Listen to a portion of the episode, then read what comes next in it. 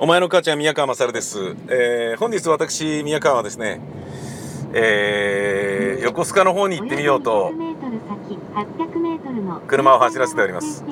えー、ラジオやテレビで散々あのー、えー、名前が踊っている宮川さえ体操選手はですね、えー、私の娘ではございません。イワンや愛人親。はい。えー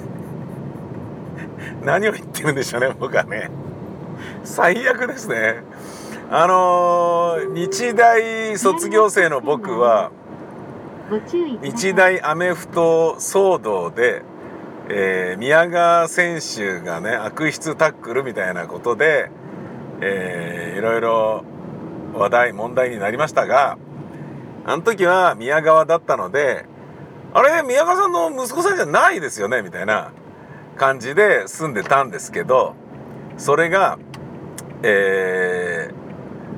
ー、もうどうやらですねあの宮川さえさんに関してはあのー、もうこう宮川になっているので、えー、これは娘なんじゃねえのっていうふうに見る人が結構いて、えーこれちょっと一応言っといた方がいいのかなっていうそういう感じでございます。あの今ですね洋画の付近をえー、まあドライバーが運転していたんですけれどもご注意ください。あのちょっと車線間違えて透明乗りそうになってていや透明はまだ乗らないっすみたいなことでちょっとあの喋るリズムがですね すごいなんか時間を食いながら文節ごとに「えーとあーと」とかって言いながらなっちゃったのはそういう理由だったっていうことですかね。あのー、この東名インターの、えー、カンパチのね、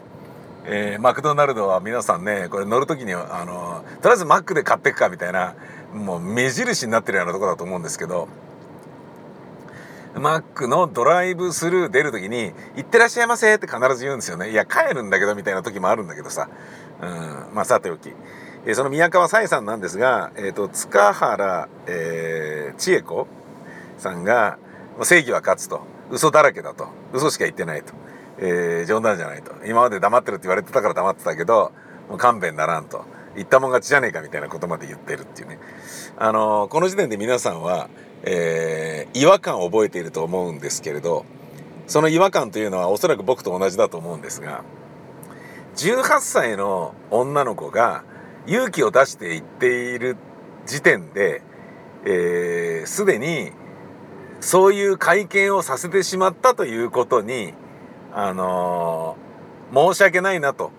選手にのびのびスポーツに体操に集中できない環境を作ってしまって申し訳ないなっていうふうに反省すべきだと思うんですね。つまり対宮川さえさんに対してはあのコーチもまあだから元コーチか34歳の元コーチも、えー、協会側も同じ側にいるという見方で選手に臨むべきだと僕は思っていますしその考え方で言うならば暴力で彼を引き剥がさなければいけなくなってしまったことも宮川さえ選手に対しては不幸なことだし、えー、そうなるまで、あの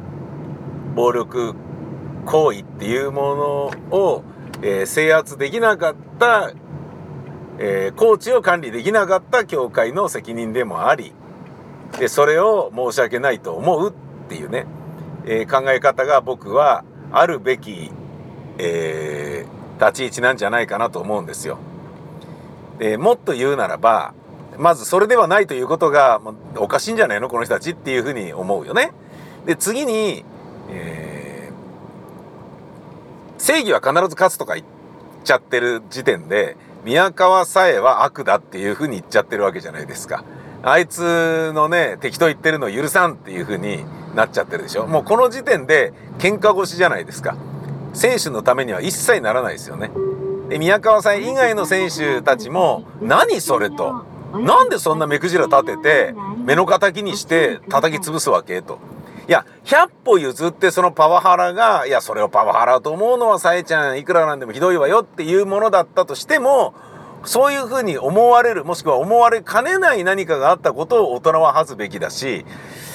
えー、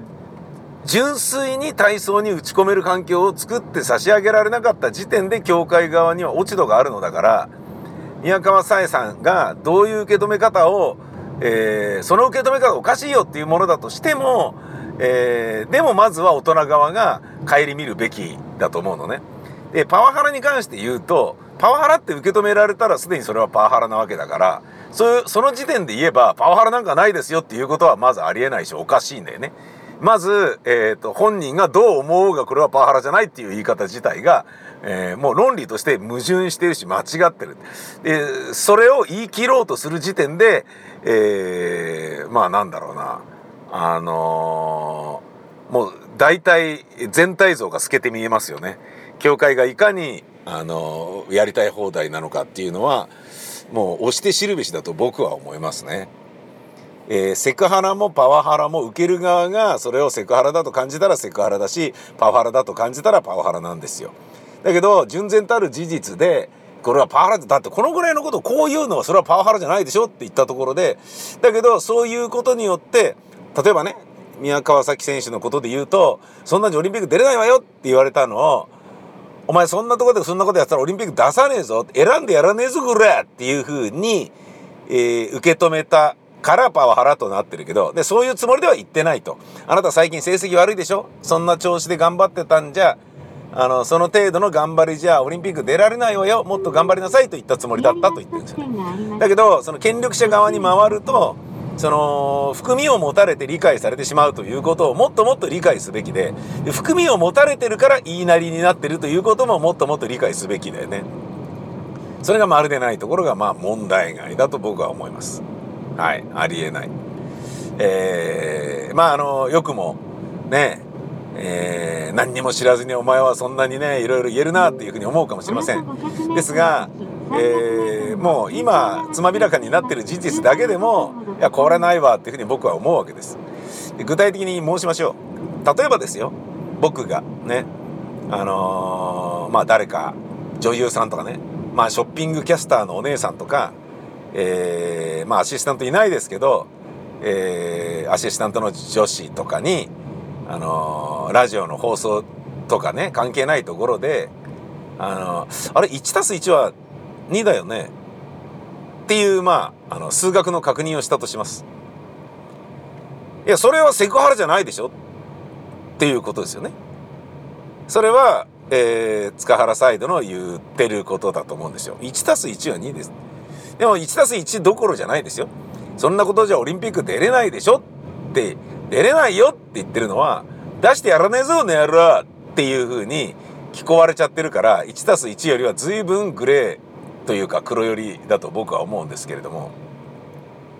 その1たす1は2だとしても、ね、その相手の女性がですね、セクハラだと思えばセクハラなわけですよ。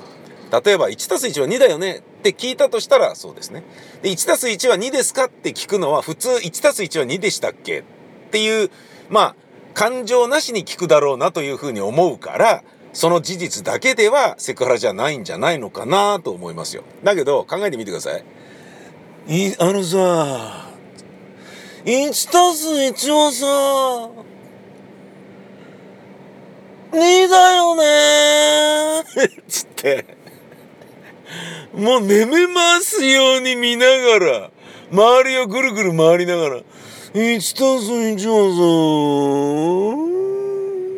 さって言いながら、もう腕とか脇の下とかね、胸の膨らみとかを見ながら、2だよねとかって言って、聞いてたとしたら、いや、やめてくださいっていう。それはセクハラじゃないですか。そういうことですよ、僕が言いたいのは。だから、受け止める側がパワハラだと感じたら、それは100%パワハラなんですね。だけど、それをパワハラだと感じるぐらいの被害妄想であるならば、もう運動をやめた方がいいんじゃねえのっていうようなことであるならば、それによってクビにされてもしょうがないという話はあるかもしれない。だけど、パワハラじゃないと、自分で決めることは言ってる側は、つまりパワーを持ってる側は、絶対に決められないし絶対に決めてはいけないそのことをもう何しろ把握しなさいっていうことを声高に言いたいですよねそれ分かってないで正義は必ず勝つとか言ってる時点でもうその時点でお前悪じゃねえかよとどんだけお前未来前途洋々なアスリートの、えー、ストレスになってるんだよってそのことをまず恥じろよっていうそういうふうに僕は思うわけでございます。えー、というわけで 1+1 は2だよと聞くことは、えー、セクハラになりうるというお話でした。えー、今から第三京浜に乗って、えー、高取山に向かいます。